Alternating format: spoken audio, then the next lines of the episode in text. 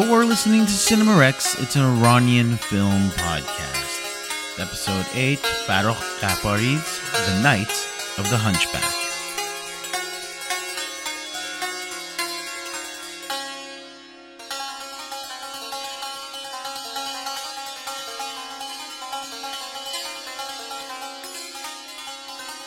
You should get two more dogs and name them Cinema and Rex.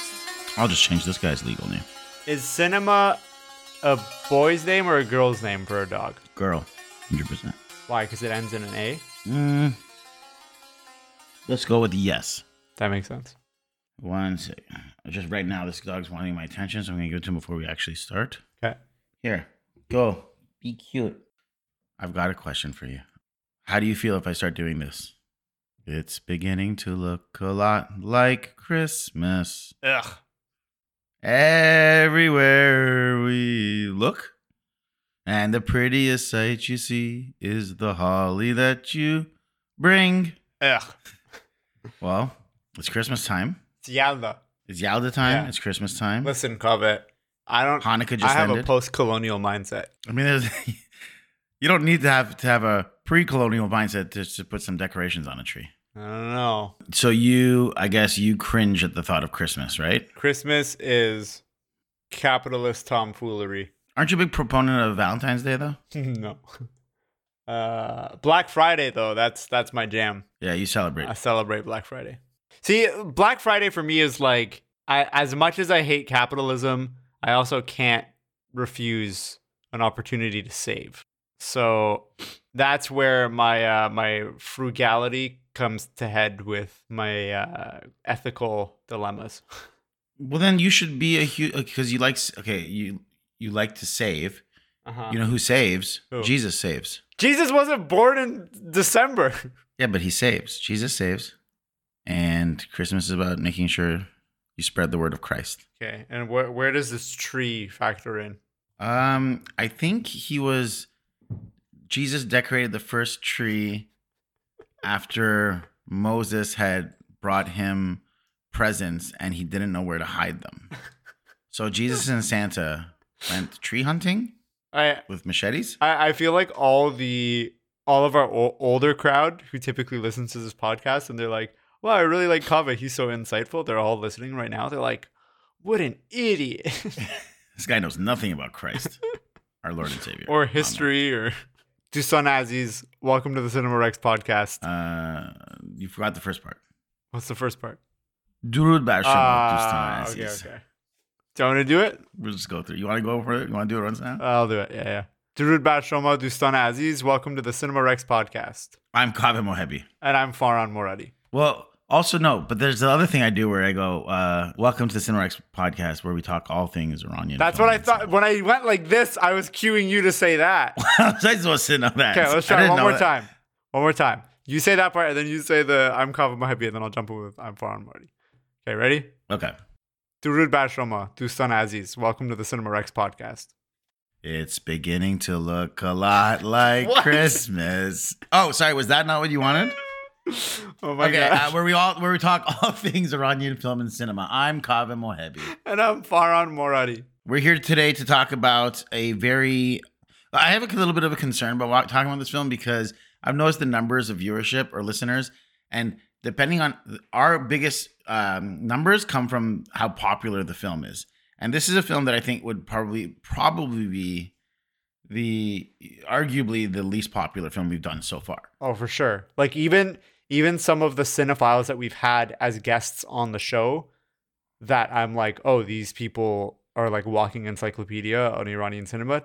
Hadn't heard of this film. Yeah. So to the four of you who are going to be listening to this, welcome to the show. We're really happy you tuned in. Um, the film is, of course, called. You say it in English. I'll say it in Farsi. Okay, Night of the Hunchback. Shab-e Ghuzi, which is uh, a very funny comedy from the 1960s, directed by. Farrokh Ghaffari.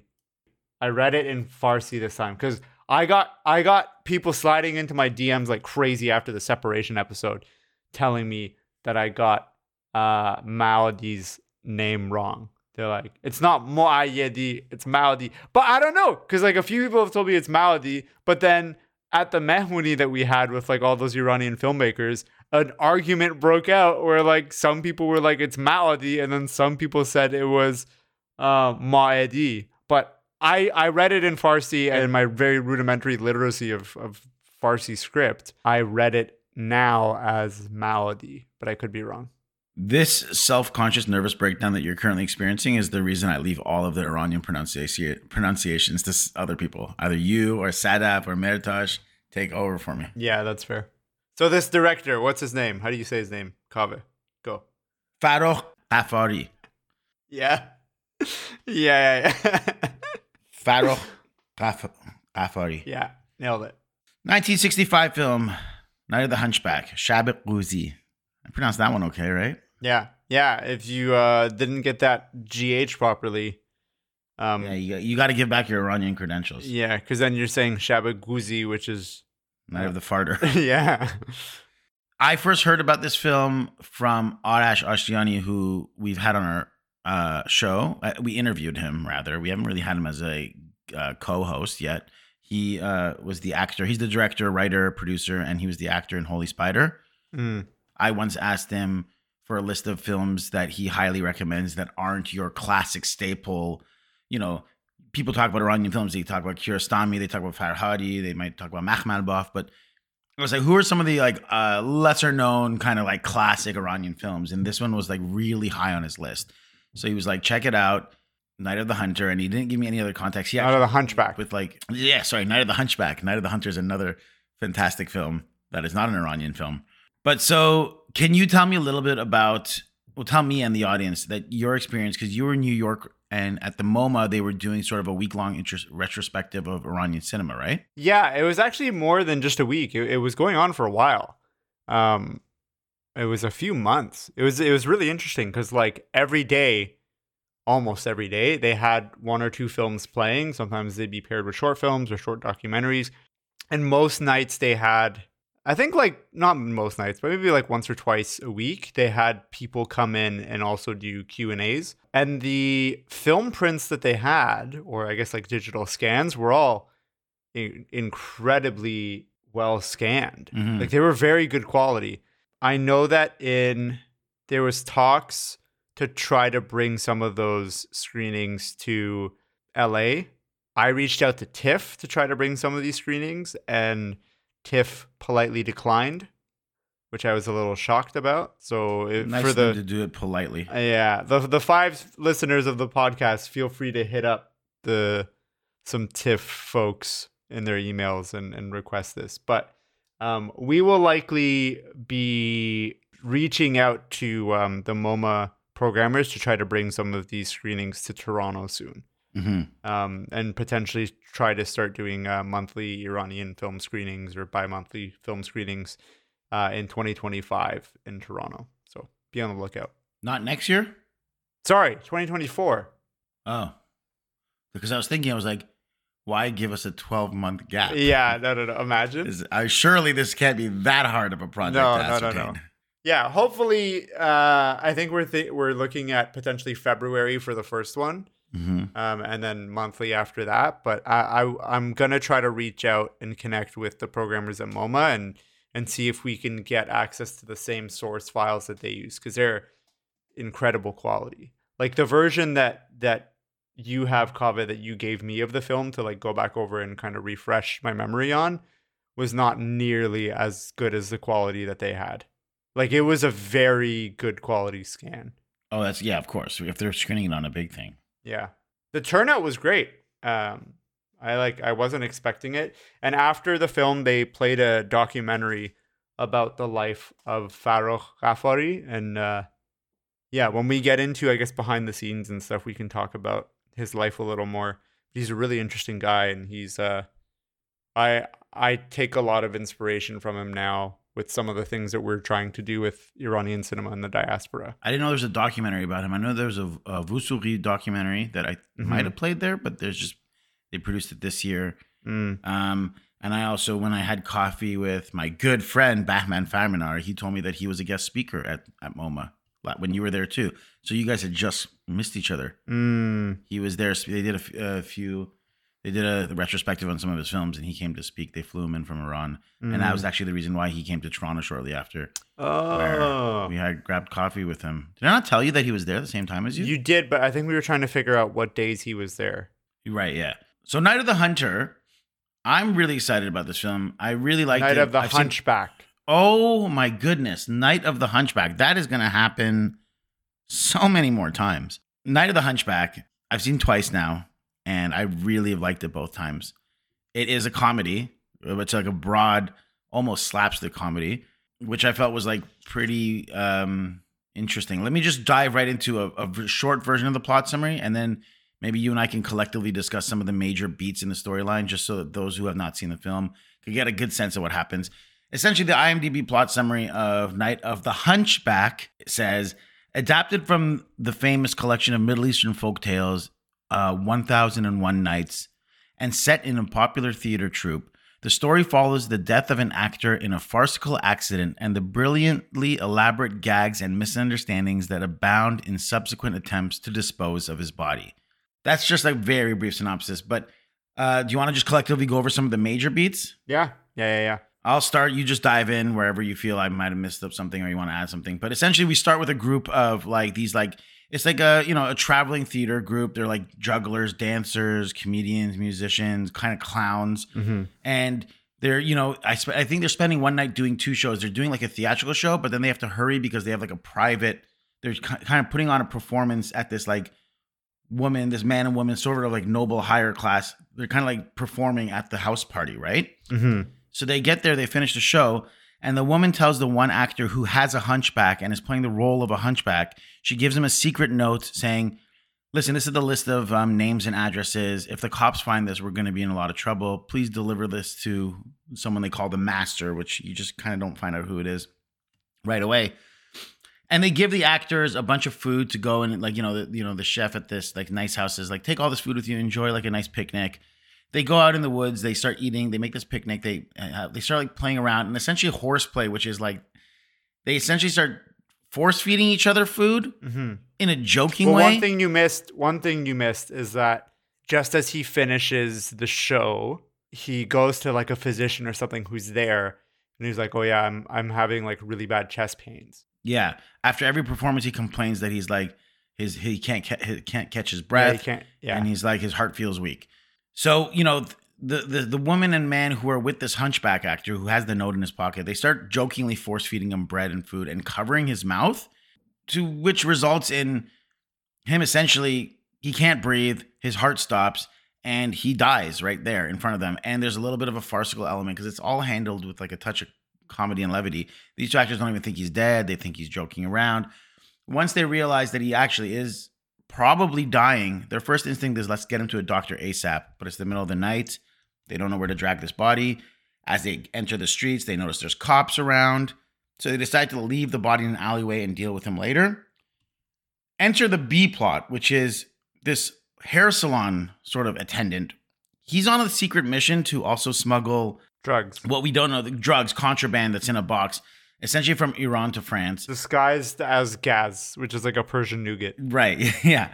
And he and he's his flight's leaving in two hours, and his boss is saying, "Are you ready to go?" Whatever. He's like, "Yes, I, I can't wait." He's ner- he's nervous, but he's excited about going to France. Yeah, he's treating this like this trip to France as like a trip to France. Yeah. But the the guy who's I guess his like his boss or whatever who's like, "Oh, you have to take the contraband." He's like, "You're not even staying there long. Like you're just going Yeah. there, you're handing this off and you're coming back." Well, and I got the feeling that there was a sense that he was never going to come back too. There was some sense that I feel like this is his ticket out of here because of how much he was romanticizing this trip. maybe. But he steps out. He, of course, finds the dead body of our hunchback. And he first instinct is to inform the cops of his dead body. But he realizes that if the cops show up, there's going to be questioning, interrogation. He's going to be left. He's going to miss this flight. So he is his first instinct is to bring it into the hair salon and call his boss and say, "We have a problem. Like, I there's a dead body here. I can't just leave it, but I can't call the cops. What should we do?" Yeah. And I mean, like we don't need to get into every beat of where he goes, but but basically what ends up happening over the course of the film is he gets passed this dead body gets passed around from like like group to group to group like at one point he ends up like the dead body ends up left uh, by like left near a house party, and then it gets left near um, the the courtyard of some guy who's like trying to force his daughter to get married, and then it gets like left in the street, and some like some guy thinks he's asleep and drunk and robs the body. Like the body just keeps moving from pla- place to place, and eventually the the papers that have a list of you said smugglers, right? Yeah. On it, the identities of smugglers. Yeah. That ends up getting moved from person to person. So it's basically a game of hot potato with this carcass. Yeah. And then at the end of the film, you find out that he didn't die via foul play. He actually just had a heart attack. Right. Which might have been brought on by the foul, foul play, but Maybe it was like it was like pretty heavily implied when he has that that scene with the physician that he's like he's probably already had a heart attack like that night and That's he's true, like right. dying. the main thing I was gonna say about the two actors is they quickly kind of they sort of fall into the backdrop of the rest of the film because they tell the woman who was the host that our, our friend has died, and sh- they don't even know that she's given him the secret list. mm-hmm. So the for the rest of the film, the hostess takes it upon herself to track it down because she's like she tells her husband, the list is with him, he's dead. If we don't get that list back, our lives are ruined. So the four main events that are following is this hostess trying to find the body, the uh, the hair salon and his boss who are trying to get out of the town, but they can't because of they're they're now feeling responsible for finding the body. The father of this bride who's living in the neighborhood who thinks that the body is a, a is a burglar, so he hits him Mhm, over the head mhm. and thinks he's responsible for killing the guy, and the party that's going on upstairs. And I will get to this, but I really loved the use of the party because there's not really any main characters. It almost seems just like a constant obstacle for everyone involved. But the music from the party is constantly playing throughout the movie. Mm-hmm. Almost like the score of the film Yeah. is the music playing from the party. And and all that music is like copyrighted music from the U.S. or like from from Europe, Yeah. which they can just use because Iran did not sign any copyright agreements with anybody. So there's like Ray Charles music playing throughout the film. Well, so and the, the crazy thing too about it is it has such a like sense of modern modernity and cool like it- it's like 60s swing or 50s swing and a lot of 60s rock Yeah, and it's just kind of is is diegetic to the entire film but every scene it just keeps like you suddenly realize the song these this this like soundtrack has been playing in the background of the entire film because they can hear it through the walls yeah. And it's just it's just it makes it really set itself apart from other Iranian films I think that I've seen so far to have this kind of score Yeah. you know undercurrent throughout the entire film. Let's start with our favorite thing ever, both of our favorites thing ever. It's Kaveh's opening scene corner, Okay. the scene where we talk about what the I- opening, the very I, first li- shot I like that we was. still don't have like a proper name for this, and every time it's just like a a word salad. yeah, it's just a mouthful. Uh, do you remember what the opening shot of the film is? Yeah, it's uh it's like a fake moon. It's like a fake crescent Mhm. moon that's been created as like a piece of set decoration for the play. Right. Opening shot is the crescent moon, followed by the thing that I drew the most attention to is the The doll? the f the effigy, or I consider it like an effigy. Yeah, yeah, it's yeah. just like a demon with like flashing eyes and horns. It's supposed to be the hunchback, hang- but it's like hanging, and it almost looks like a hanging man, Mm-hmm. Like a like a hanged man. Mm-hmm. And then you realize that this is just kind of like a prop and display for the theater that we're about to see. Mm-hmm. Is there any meaning that you could get extrapolate from the crescent moon and the effigy of a? I I mean to me it's like corpse? it's like okay, night. Like you see the moon of the hunchback. Like it's like right, there. It's yeah. like shot to Yeah. shot. It's like the title of the film. That's what I got Yeah. from it. But I don't know what about you. Uh, Yeah, I just think like the imagery of the first thing you're seeing is is like is night, and then what looks like yes, it's like a prop display, but I, it's not quite hanging from its neck, but it just very much looked like an executed man, Mm-hmm. like hanging. Like Mm-hmm. I don't know, it just was an interesting. There was nothing, no deeper analysis there other than it was just interesting. So one of the things that I really like about this film, we talked about this a few seconds ago, is that because of all the activity of the house party going on, the music, and all these kind of neighboring homes and businesses, Mm-hmm. I felt this the movie feels very alive constantly. Mm-hmm. Mm-hmm. It always feels like there's something going on. You're hearing the music from the party upstairs. There's cops talking to people in the street corner. There's all these intersecting. It almost has this like not um almost like a pulp fictiony kind of thing where like, Yeah, there's all these yeah, yeah. different converging story threads that overlap with another. and it doesn't really slow down. And I feel like this is a movie you can recommend to a lot of people because it once the hunchback dies from the horseplay, which is 10, 15 minutes into it, the story kind of has like a really cool, in my opinion, momentum and a Mhm. lot of energy. Mm-hmm. It's not Well, like- once they get like- the body into town, because there's a little bit where they're Yes. like trying to sneak him into town, Mhm. and then it's like dark, and they're like trying to make sure that a cop doesn't see them carrying the body because they're like, we don't want it to look like we killed this guy. And then they find that old man who gives them really obscure directions to like where the Right, doctor yeah. is. And then they Yeah. can't make it to the doctor because now they get into town and there's a party going on, there's cops on the street, blah, blah, blah, and then it really picks Yeah. up. Yeah, and even though even that guy, and I don't want to spoil future sections we're talking about, but the guy who's talking about directions ends up just kind of focusing on telling a story about his daughter instead of talking about Oh, directions. yeah. Um, there's a waiter at the party because at one point they noticed that a lot of the people at the party are dancing on the rooftop. So they need to like carry the body over the rooftop to get across town. This is the uh, hair salon guy and his boss. Oh, that's Um, okay. I was like, why do they keep trying to take the body to the rooftop? Okay, that makes sense. I think they were just trying to drag it across town, but not go from the streets because the I cops are on the street level. Okay, okay, I got you. And when they're there, you know, they like the, all the people are dancing at the party, and someone's like, "Hey, there's like a magician downstairs doing tricks." So they all run downstairs, like, "Okay, now's our time to go." But as soon as they go, the waiter comes up to collect drinks, and you notice the waiter's like dr- taking the sips from the rest of the drinks and slowly getting drunk. Yeah, Like that's such a fun character moment. It's very like Coen Brothersy too, to have this like small role of a waiter collecting drinks, but he's like throughout the night like just getting more and more drunk. It reminded me of uh, Peter Sellers is in a, a very problematic film called The Party. Have you seen it? no. Peter Sellers essentially is in brownface. He plays an Indian. He does the Indian accent. Um, and it's about like he's very Chaplin-esque, clumsy kind of fool who doesn't belong in this party. Um, Peter Sellers played the Pink Panther. He was the detective in those Pink, Pink Panther movies. British actor.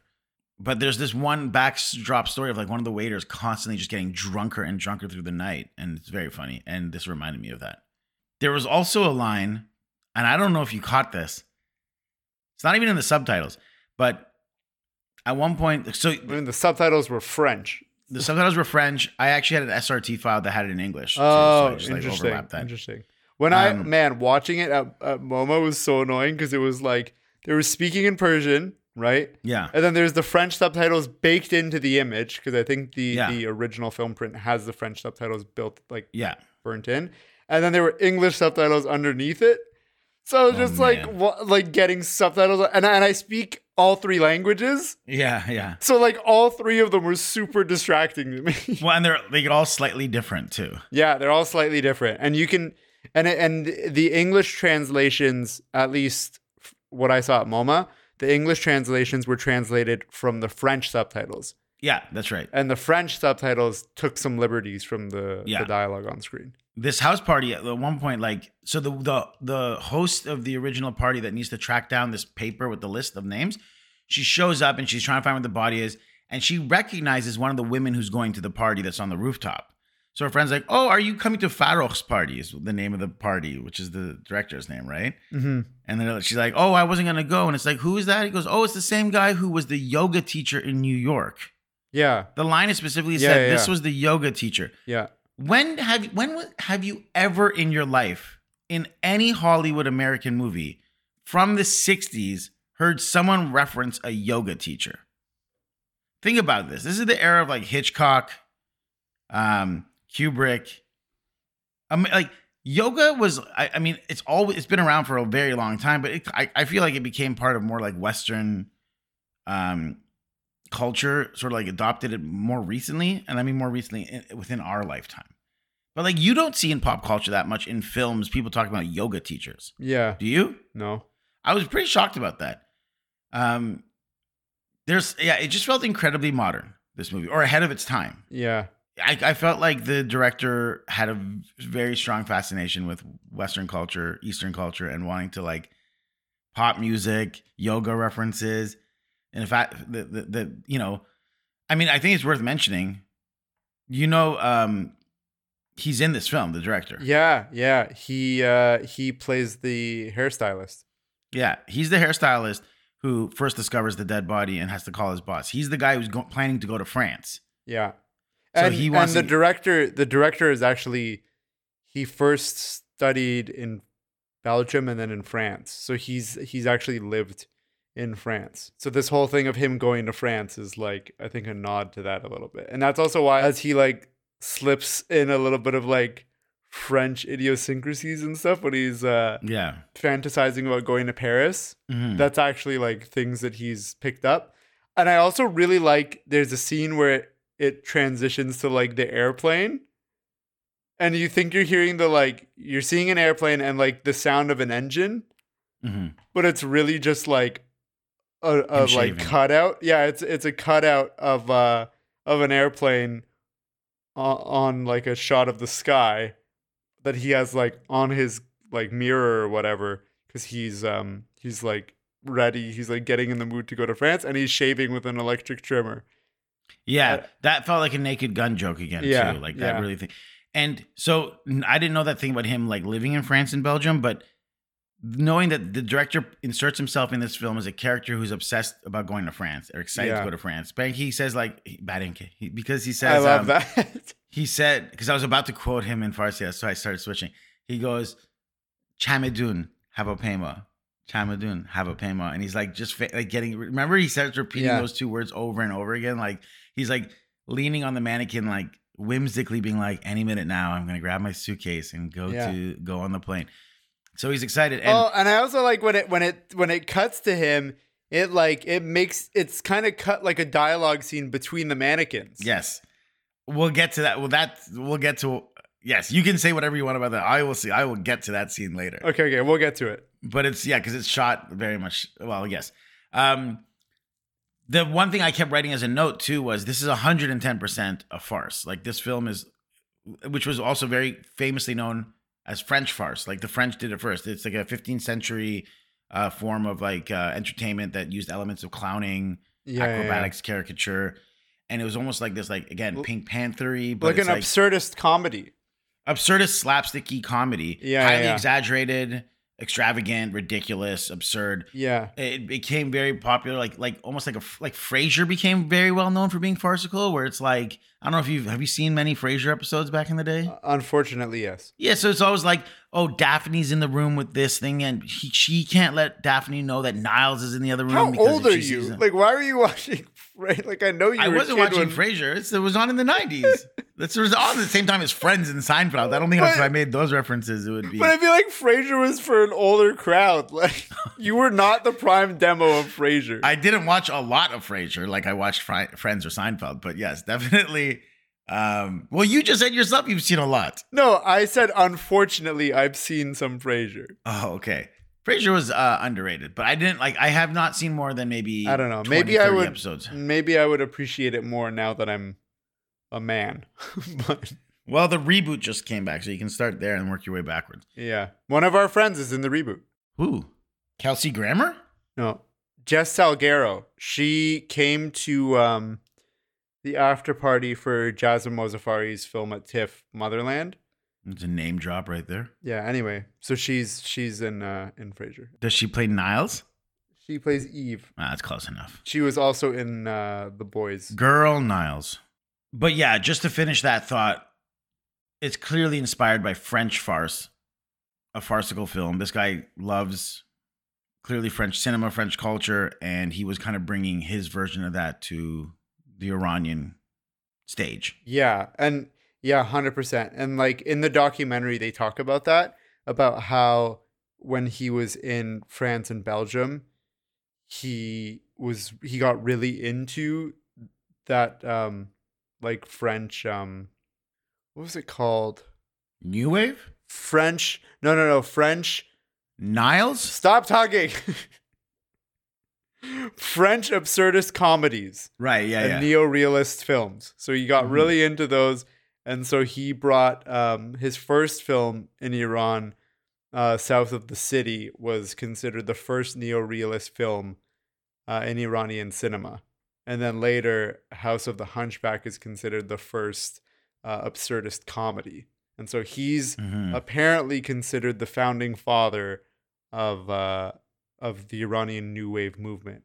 Because even when you watch this film, it's very much shot like it's shot like those film Farsi movies, like the way that it's Yeah. filmed, like it doesn't quite have the same kind of cinematography that a movie like like The Cow does. And and people are still putting on a lot of those old-timey voices, you know what I mean? Right. Yeah. Yeah. Which the English equivalent of it would be like when you watch movies and they're like, and then the man came around the corner and he went into the Mm. shop. Like those like fake voices that people put in movies. Like Iranian cinema definitely had that, especially in the 50s and 60s. So this movie still has that, but but then there's a lot going on in the story. So it's this weird like transitionary film that uses some of the stylistic elements of film Farsi, but then it's also adopting a lot of these like French new wave um, styles of Yeah. storytelling, which which was an interesting kind of stepping stone I found. Yeah, no, it's cool. He's bridging the gap between those two worlds.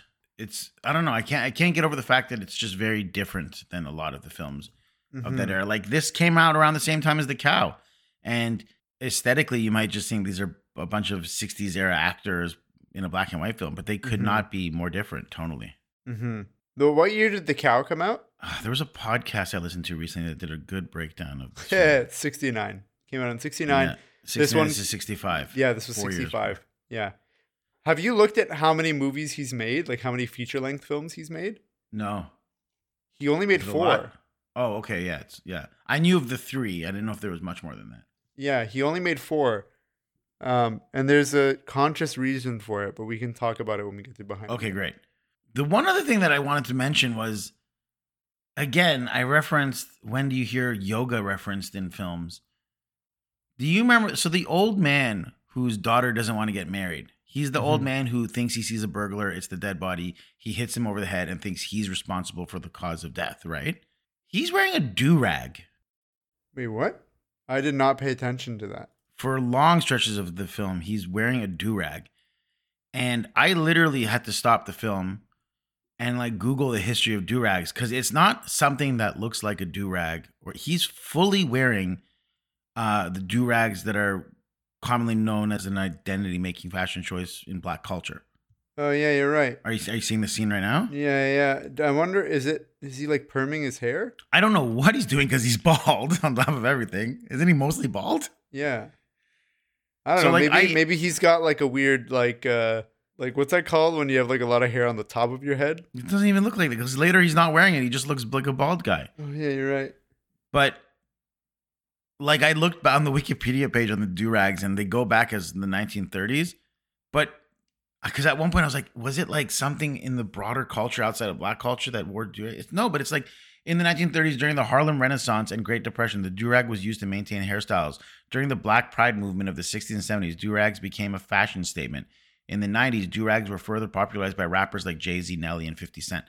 So cool. Guaranteed it's something else. Like it's there's got to be some some other reason for, it. For it. sure. And I'm sure But there was nothing about somebody it. is writing me Yeah. a message in my DMs right now explaining to me what the cloth on his head is. You okay? So you don't think, but it's not like, but that is the a do rag. Though. It might be also something else, but that is unmistakably. I don't, it's not. No, I don't think so. Because it's. I'm looking at it now, and it's like it's pretty short too. I can see why you would be like. Like I would also probably describe it as a do rag, but I. I don't think that's actually a do rag. Before we get into the uh, specific sections, I also want to say the greaser in the leather jacket, who's the last guy that stumbles upon the body, that kind of results in the final showdown because the host, Yeah, yeah, yeah. the hostess, and her husband finally track down where the note is, and they, the greaser has taken it. So they're like, "Listen, we'll pay you money. We'll do a handoff. This list is very important to us." He's like, "I want a hundred thousand dollars." They do like a showdown, and then they try to get the money. This greaser, you know, he's drunk leaving a bar. He finds he finds the dead body, he takes the money from his wallet, and he goes back to the bar to pay his tab. yeah, And you know what he left? You remember what he left as collateral? yeah, yeah, yeah. He leaves his like. He leaves his helmet and his goggles and his gloves, and he like Gloves. leaves all this stuff for and like a like a, a windshield mask thing that like goes Yeah. over his face, like everything hold that he before- needs for a motorcycle. But he but, but, doesn't. but, but, but hold on, hold on, hold on, hold on. Okay. But the thing is, as they're doing this, the slow burn is there's two guys at the bar laughing at him, and they just keep laughing and mocking him, and you don't know why yet. You're like, okay, so he, are they laughing because he's drunk or he's paying his tab? Like that seems pretty commonplace in a place like this, anyways. And then he goes, They're laughing at me. He finally tells him, I, he puts his foot on their table. He goes, I bought the boots. I bought the pants.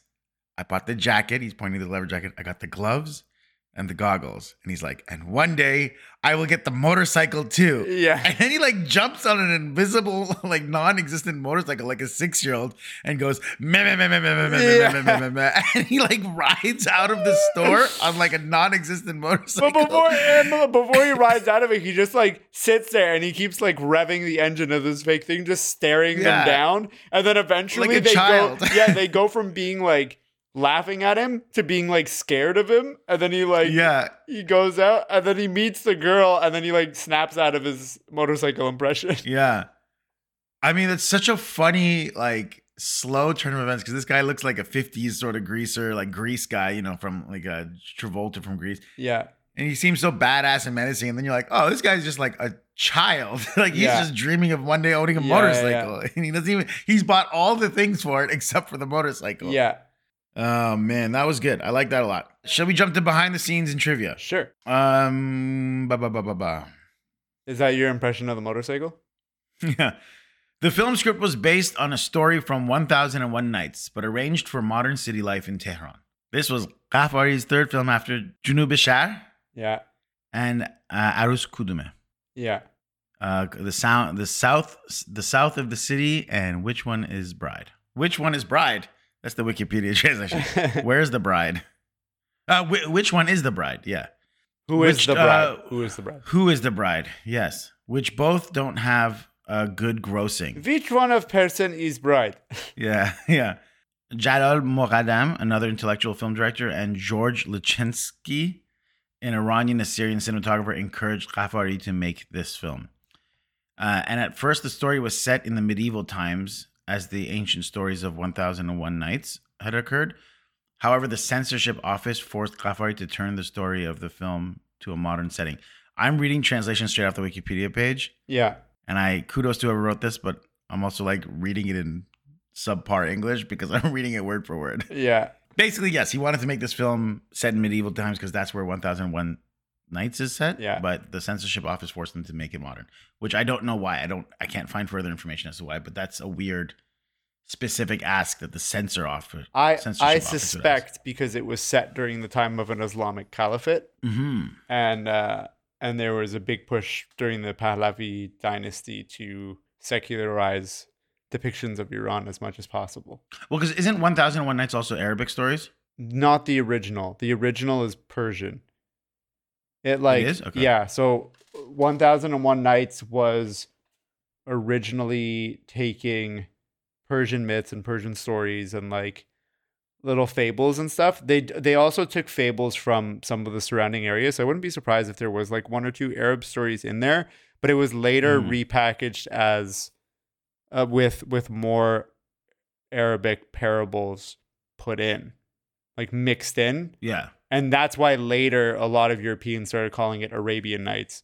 But the original version of Yeah, that's why I thought. yeah, no, the original version is called 1001 Nights, and it's a compilation of Iranian fables um, where every night these this woman Okay, so the, the premise of 1001 Nights is this prince marries a woman and after they're married, he kills her. And he does this like I think it's like on the on the anniversary of his wife's death or something Mhm. someone can DM me and tell me why I'm wrong and like what the actual details are. I haven't looked at the story since I was like a kid.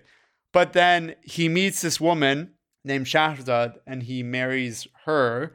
And on the night of the wedding, and she she gets warned that hey, his whole thing is She's yeah, she's informed. yeah that hey he kills his wife like at the end of like the marriage so before he can do it she's like i'm known as a storyteller like let me tell you a story so she starts telling him a story and the story becomes more and more intricate and there's like these like the story just keeps going on and on and then eventually She's like every she's like every night I'm gonna tell you one story essentially though, but, isn't that? Or- Yeah, but she never finishes the story. It always Exactly, ends on yeah. a cliffhanger. And then the next night she has to finish that story and then she it she finishes it in a way that it tees up another story, then tells the next story and then ends it on a cliffhanger. So it's like HBO style storytelling in like medieval Iran. Well, And then- or like Damon Lindelof's Lost, where it's just like, "What is the island?" It's like you'll have to tune in next week. Yeah, we'll yeah, yeah. definitely tell you. Yeah. And then they're like six seasons of Yeah. just edging. Yeah. So it's that's the like gist of it. There was a really good uh mini series that I think ABC did years back um that adapts it pretty well, but then they also like included a couple other things, a couple other stories in it. hmm Different versions of it have had the story of the hunchback. It's had the stories of like one version had Aladdin, one version had hmm Alibaba and the 40 Thieves. Bearing the lead is that the original, like the most popular story to come out of this, out of pop culture, is Aladdin and, and the genie. Like Aladdin's Wonderful Lamp is one of the stories, so, right? Yeah, and then there's like Sinbad and stuff. But I don't know which of these were in the original version and which ones were added later. To be honest. Uh, I, always thought Aladdin was one of the original ones. Um, so you can connect the line from this movie to Robin Williams Yeah, yeah, yeah. want, or Will Smith. And and each of these stories also like ties into multiple stories. Like that that's why this film can, like constantly has like it's a game of hot potato with this body where it goes from like the the party to the, the woods to the outside like where the cops are to outside of the hairdresser's place and the hairdresser has this like smuggling thing then it like ends up on the roof of the p- other party then it ends up in the courtyard like that is done intentionally because each of those mini stories is essentially a night that Shahzad is telling the story to the king or to the prince. Right. Yeah, that's a good point. Way to jump into deeper analysis without telling me. I can give you more BTS. Yeah, yeah. Behind the scenes, you got any more? Yeah, yeah, yeah.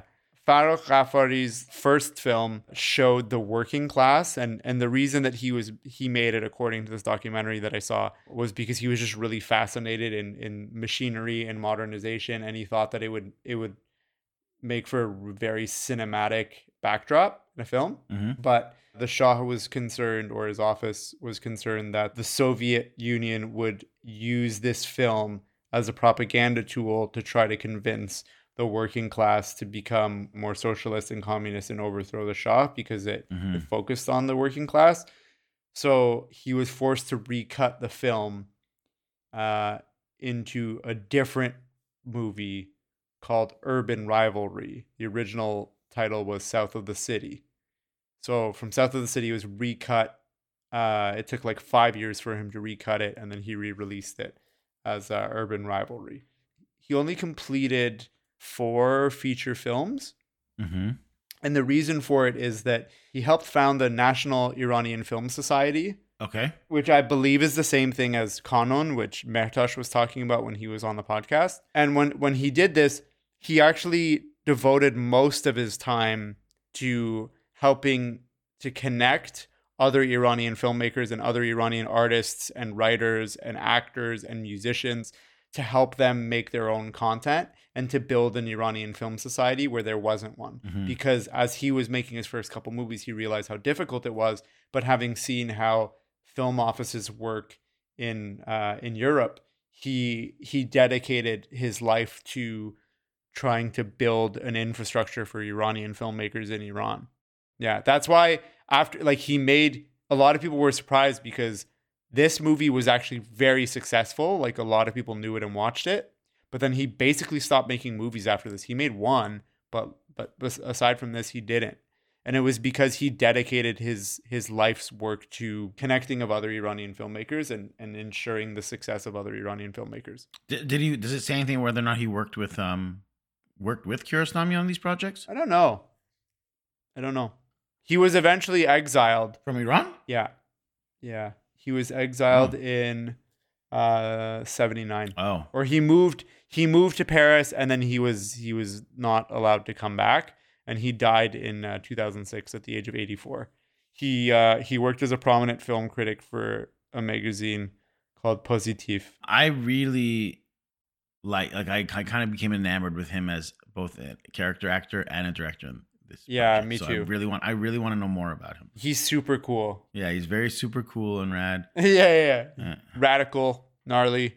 If I can get a hold of the programmers at MoMA, I would love to do what they did, where he they showed the the feature film followed by the short documentary about his life because I think more I think more people need to know about this guy. I think especially Iranian filmmakers. I think it's important for us to know about his life and and what he dedicated his time and efforts to because it's a pretty big sacrifice to be like, you know what? I'm okay with um essentially retiring from filmmaking and dedicating my time to developing other Iranian filmmakers. Is the documentary you saw called Farrokh's Time? I don't know. It seems to be a documentary from 2014 called Farrokh's Time. Dates back to the last days of a private life of Farrokh Ghaffari and his memory of filmmaking, critique, history, historiography, and all this stuff. Here, I can find it right now. Farrokh Ghaffari, The Centenary. It was made in 2022 by Ehsan Khoshbakht. Yeah, no, it was good. It was very good. Let's go to critical reactions. I only have one, two small notes. Hit me. In 1964, the film was screened at Cannes or Cannes, Mm-hmm. and in 1965, it played at Locarno. Oh wow. Was it the first Iranian film to play at those festivals? According to this, no. The first uh, Iranian film to play at Cannes was Mustafa Far- Farzaneh's Cyrus the Great, which played in 1961. We just Googled that. that wasn't off the dome. I'm not deceiving my listeners. Deeper analysis, uh, where we talk about our interpretation, the themes and subtext of the film, and what's it all about. Farhan, take it away. What do you want me to say? Uh, wh- what was the last thing that we were we were saying something that you were like save that for deeper analysis? What was it? You said something about how each one of the houses represents one of the stories from A Thousand and One Nights. What? Each one of the stories, the neighborhoods, the hair salon, the party upstairs, represents. Oh kind of yes, reflection. yeah, yeah, yeah. This is your thought. Yeah, yeah, yeah. So essentially, the I like calling it the the hot potato story because they're just passing around this dead body. But uh, the way that it's written in A Thousand and One Nights is each little adventure that spawns from the movement of this body um, is a mini story within A Thousand and One Nights that make up the compilation of the story of the Hunchback.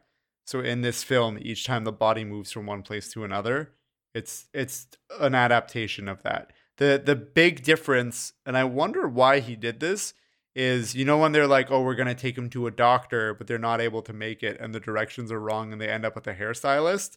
In the original text, they do get to a doctor, Oh, okay. Yeah. but in this, it was changed to a hairstylist, and I don't know why. Right. Yeah. But I thought it was funny, and it was definitely a change that it was it was something that I wasn't expecting, especially because when you're like introduced to it, hmm you're seeing a dialogue scene between mannequins. Yeah. Yeah. Yeah. My only like deep interpretation of it is that it's clearly, uh, you know, doing its version of a French farce, a slapstick comedy in the vein of Naked Gun. And uh, maybe, you know, you could probably extrapolate something about like how the director's kind of taking the themes of death and tragedy and playing it with severe lightness. He's defying or almost refusing to look at these themes in a dark and morose lens. Mm. You know, it- you'd think like if someone's like, I got a film from you, black and white film from the 60s from Iran, and it's like themes of death and themes of tragedy. Yeah, like, yeah, oh, yeah. what is this film? But this is such a lighthearted romp. You know, um, there's something to say that maybe this is just like a film that was this the intention is to like spit in the face of death and fear around death and just be like, let's just have fun with these subjects instead. Yeah, maybe. change.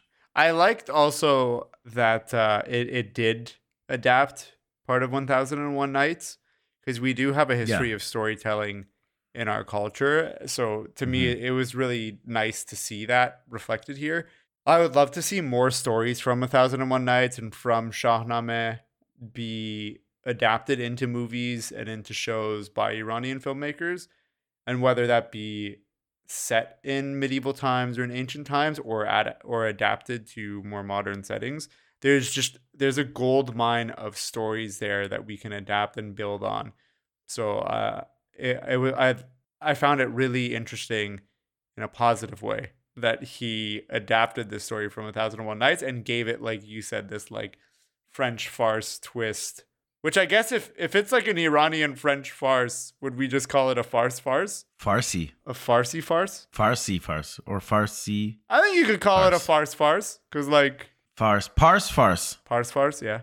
Uh, um, was there anything at the MoMA screening that was there like a sort of a preamble or like Q and A afterwards that not Q and A obviously with the director, but like Was there any sort of talk before and after the film? I don't know if it was introduced because I I ran into a friend outside the theater as I was going in, so I actually got in like I missed the first two shots of the film. yeah. Um, so I missed the first ten seconds of the film. So I don't know if they they introduced it or not. Mhm. But afterwards, instead of doing a Q and A, they showed the uh, the the documentary about his life. Mhm. Uh, let's go to best scene. Uh, yeah. I've been waiting all episode to talk about this. Okay. What's your favorite scene?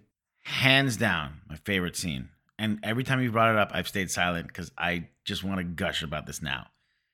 When you first meet, the, his character's name is Manuch too. It's not Manucher, it's Manuch. It's probably sh- That's what it is in IMDb. It's probably short for Manuchehr, I would guess. Mm, yeah. But I don't know. Maybe it's some other name that again people are gonna Yeah, DM me and be like, "No, it's a different name."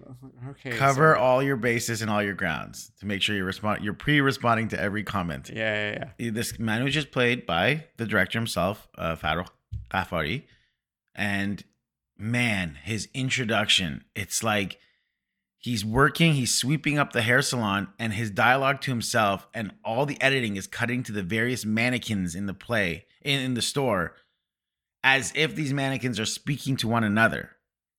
It's so good.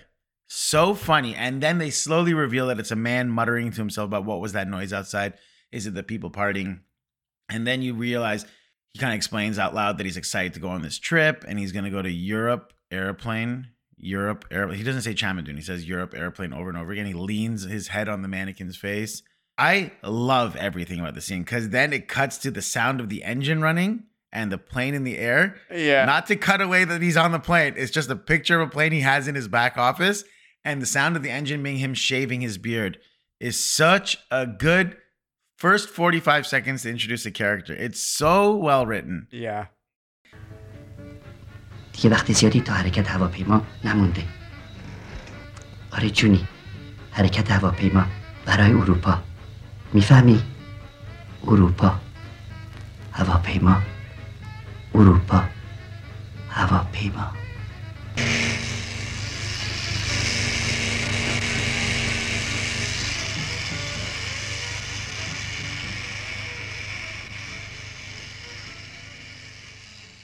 Honestly, like I don't know. It just like this. I, I did not realize when I was watching the scene, especially the first time, that this is the director. It, he's what a scene stealer too. Like I just really, really like this character, and I really like the scene, and it's hands down my favorite scene in the entire film. Yeah, yeah. No, I, I loved it. And I remember like cuz I got to watch it with an audience, right? Yeah, So when when that mannequin scene comes up, everybody was just like at first everyone's like quiet and like trying Yeah. to figure it out. And then once it cuts to like the second mannequin and the third mannequin, people start like laughing more and more and more. And then when Yeah. it when you get the reveal that like, oh, it's a guy who's tweaking these mannequins and whatever, it people Yeah. started laughing even more. uh, what's your best scene? Is that your favorite scene? No, my favorite scene is okay. It's it's such a small scene. I love it for yeah. Again, it's like something that you would see in like Naked Gun or like Airplane or or um, Pink Panther. Mm-hmm. But it's the scene where uh, the the motorcyclist Mm-hmm. who doesn't have a motorcycle Mm-hmm. he like gets the papers and then the the two shifty-eyed guys like come chasing after him and he like runs up a wall and then he like books it through somebody's house like someone's bedroom and as he's running through the- the bedroom yeah he like he like sees this old man he like wakes him up and he's like call the cops there's two people chasing me and then he jumps out the window and he leaves and then the guy looks and then the two guys come running in after him and then they run out and then he like yeah. turns over, pulls out the phone, which is like conveniently placed right beside his bed. Keep in mind that, like, first of all, not everybody would have a phone in their house at this time in Iran. You Yeah, would probably yeah. like go to a post office to make your call.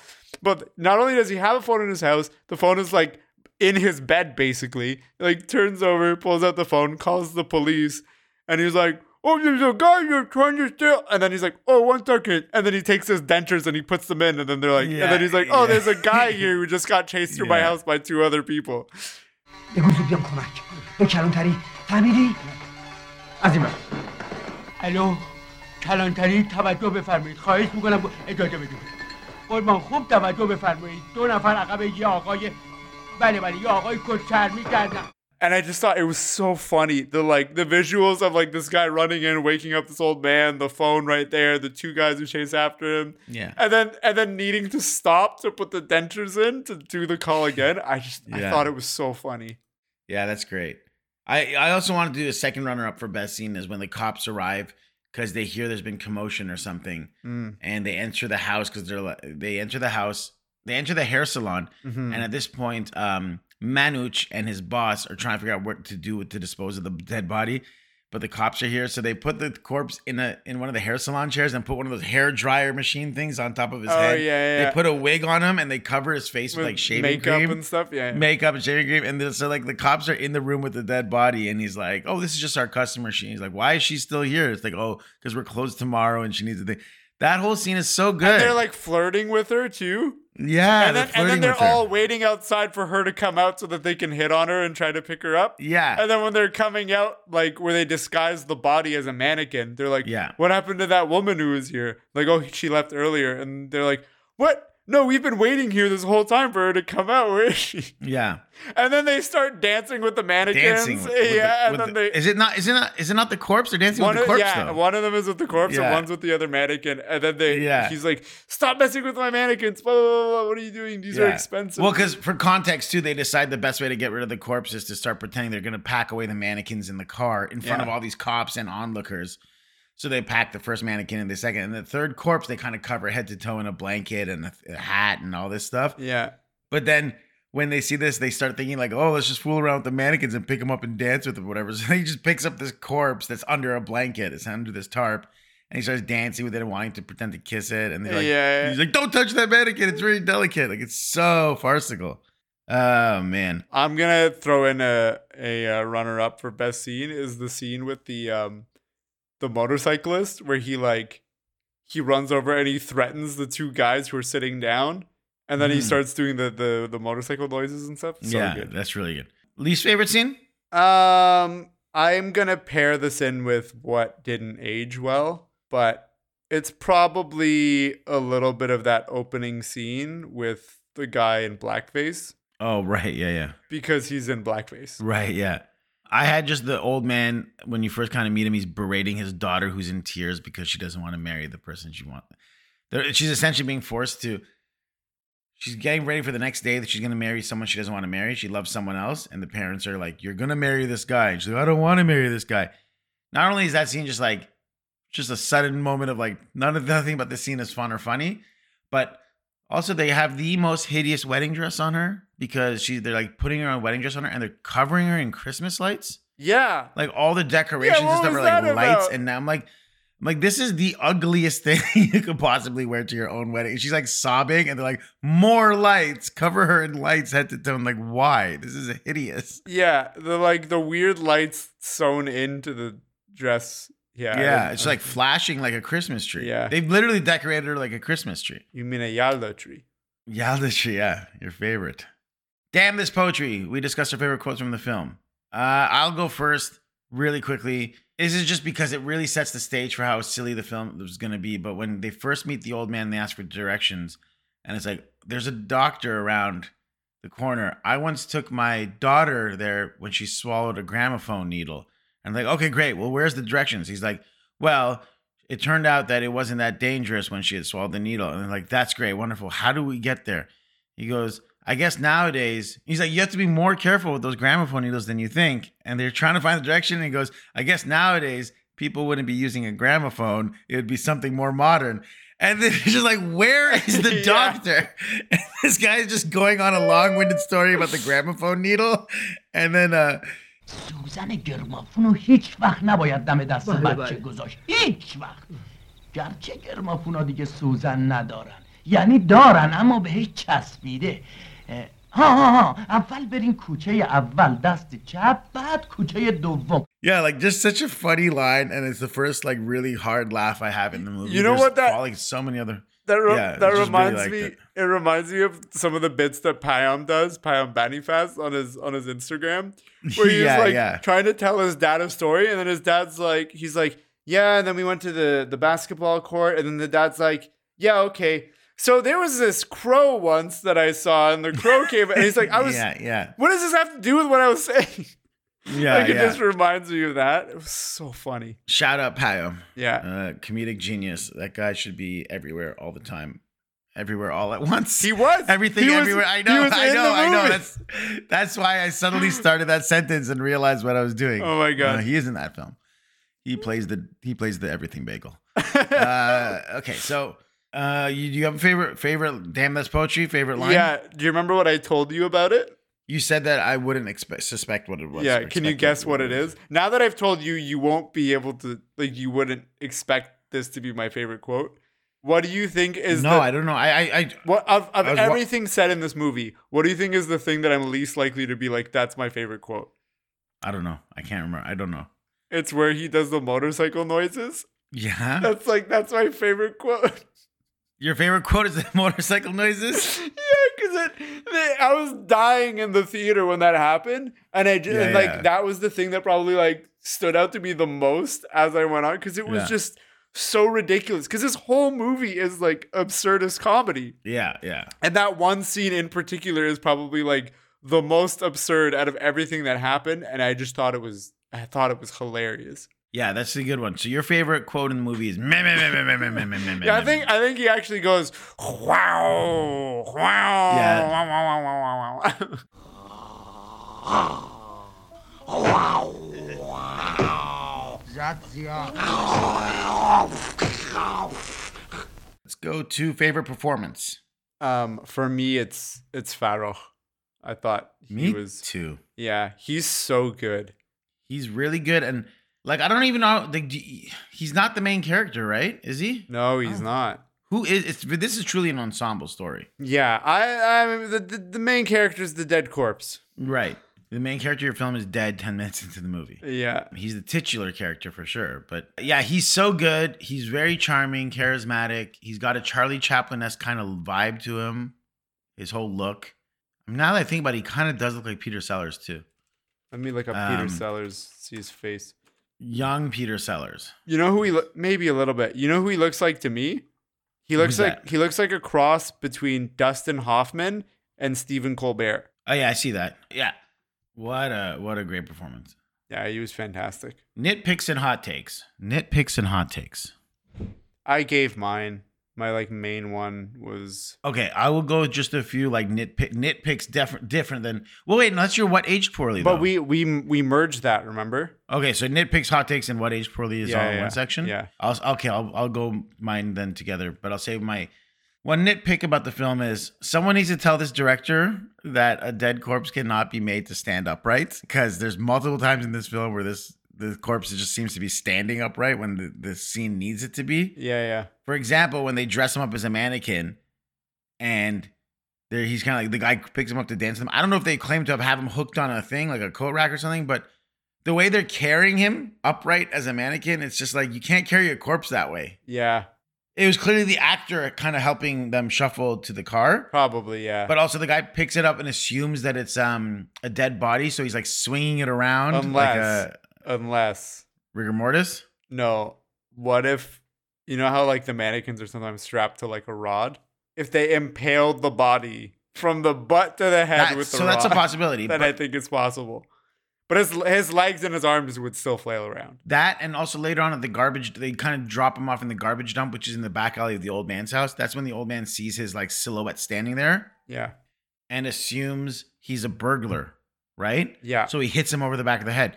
He's just standing, like leaning up. He's leaning up against the wall, but it's leaning up like the way someone would be standing. yeah, yeah, yeah, yeah. A corpse true. will not stand upright that way. So that's a nitpick, unless it's rigor mortis. But I don't think rigor mortis sets in that quickly. No, no, no, I don't think so. What aged poorly? You said yours. I would say one of the things is there's a few moments, not too many, but there's a few moments I don't love the shot choices, Hmm. and I don't know if it's a pro- like production of the time or whatever. But like, especially when they're moving the dead body disguised as a mannequin into the car, and you kind of see a bunch of quick shots from inside the car. Mm. It's extreme close up, and you kind of can't. It's like extreme close up to the point you can't even really tell what's going on. Mm. And there's a few moments like that that I was like, Yeah, that's fair. what is happening here? There's um I think also the old timey voices Yeah.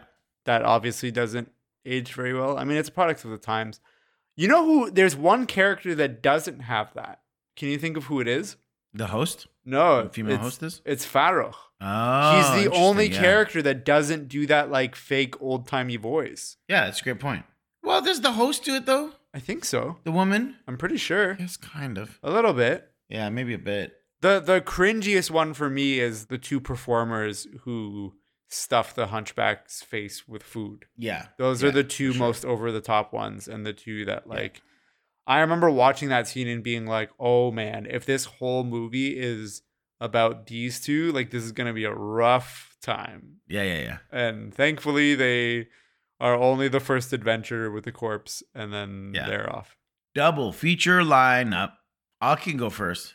Hit me. I actually was going to mention this off the top of the podcast when I was introducing the film, but it might as well be fine. This is essentially Weekend at Bernie's. Oh my god. Yeah, yeah, yeah. To the point where I'm wondering if Weekend at Bernie's saw this film and was inspired by it. Yeah. Because A, it could work as a fun double feature lineup to watch this with Weekend at Bernie's and be like, oh, here's a, Hollywood, Florida version of them doing that. But B, also, I was going to just off the top be like, for those who haven't seen it and want a picture of what this is, this is a 1965 Iranian version of Weekend at Bernie's. Yeah. Because they're constantly finding really creative ways to hide the dead body, make it seem like he's alive, make it seem like a mannequin, moving from it. Yeah. So that's that's what this film is. if you're interested in watching and haven't seen it, and that that corollary sparks some interest, 1965 Iranian Weekend at Bernie's. That would be my double feature. Top that. I don't think I can. I think that's got to be it. yeah, that's a fun. Weekend at Bernie's. That's really good. Uh, can this be made into a modern Hollywood remake? I guess it already was. Weekend at Bernie's. Yeah. Uh, I would say not only can it be because it has been, but I implore this to be because I think if Hollywood remade this in modern days, done in English, but by an Iranian director with an Iranian cast. Yeah. Do you know what I mean? Yeah. Yeah. yeah. Still make it set in the US or whatever. It can even be set in Iran, I guess. Yeah. But I'd love to see a modern remake of this done, like Weekend at Bernie style, but Yeah. with an Iranian director, Iranian cast. Because Does the Iranian director also play the hairstylist? totally. Nice. It'd be really it'd be really fun, and I think it could be um like you know now you'd have all the work of like David Zucker, the Naked Gun films, all those Yeah, kind of spoof movies too. Yeah. That's your groundwork too. All right, cool. Final thoughts and grades. This movie really resonated with me and not for reasons that you might think. Like it's not like it was deeply emotional and, and moving. Uh, it resonated with me because of what it was able to do differently. It, it kind of recognized what Iranian cinema was at the time and it made a conscious decision to do something different and to take elements of film from other parts of the world and uh, and try to create something new while still infusing a lot of Iranian uh, history and sensibilities, whether that be that old old timey um, voice, which I would argue is actually pretty dated now, or even the use of uh, a thousand and one nights as the the main inspiration behind the plot. Mm-hmm. So uh, yeah, for me, I would give this film an A. Ooh, that's pretty good. Yeah. That's surp- maybe not surprised. How many A's have you given so far? I have given two A's. I gave an A to the deer and I gave an A plus to no bears. I see. Yeah, nice. What did you think I would give it? I, w- I thought it was deserving of an A Yeah. because I give it an A as well. Right. I actually thought, but towards the end of this podcast, I figured you'd give it an A, but I would have thought you would have given a little bit more criticism towards the editing and stuff like I did. Oh, just like those like, like close shots. Like I just thought you would have had it. more of those nit. No, no. I mean, even like I thought when I was expecting what you might say about this film, I thought you'd have a little bit more nitpicky thoughts about the way it was shot. sorry, I meant before we jumped on our call. Yeah, yeah. Okay, okay. But yeah, I really liked it. It's an A because I feel like it's it's actually stands out as kind of a film that isn't really hasn't been there's we we will have to do a deeper dive into better like more Iranian films, Mhm. uh, more Iranian comedies. Mhm. Um, like specifically, like I'd love to do The Landlord at some point. I really love that movie, but in terms of like it stapling its name to like the culture of Iranian cinema, this is a, truly a standout. And Mhm. sort of sad that it's not as well known because, like you mentioned, like a lot of Iranian cinephiles you talked to hadn't heard of it. Mhm. It's kind of gone under the radar, and it's great that MoMA was doing a presentation of it. Mhm. But yeah, for me, I would say, yeah. Final thoughts on this is Night of the Hunchback. It's what can you say? It's the weekend of Bernie's of its time. It's an Iranian tribute to French farce drama, and an adaptation of classic Middle Eastern folklore, and told through a slapstick lens with an absurdist, absurdist clown-like performance throughout. But more importantly, Farrokh Ghaffari wants to laugh in the face of trauma. Ha ha ha ha. It spits in the face of tragedy and is tickled by the thought of death. Do you want me to make sound effects for those two? Yes, yeah. What what was your sound effect for tickle? That's that's giggle, not tickle. and then you said you said uh, spit, which is just Yeah. To Mr. Farrokh Ghaffari, uh, genius comedic performance. Essentially, one of the lead actors of the film. He very much deserves to, to have his film and legacy be viewed by modern Iranian cinephiles because this film is glowing report and reviews and remarks from Farhan and I as we both give it an A. So, yeah, can't recommend it highly enough. yeah, yeah, very good film. Big fan. That's an A average from us overall. hmm This is probably this episode is going to be our last film of the year. So until then, this has been Cinema Rex podcast. I am Kaveh And I am Farhan. Beomid Didar and Farhan. Um, Merry Christmas and Happy Holidays. Happy Yalda to you and to all of our listeners. We are recording this on Shab-e Yalda, and Kaveh continues to insist on saying Merry Christmas despite it being Yalda. You can uh, reach out to Kaveh and his DMs. They're always open for your criticisms. It's beginning to look a lot like. Christmas. Every day of the year. And then we'll go to music.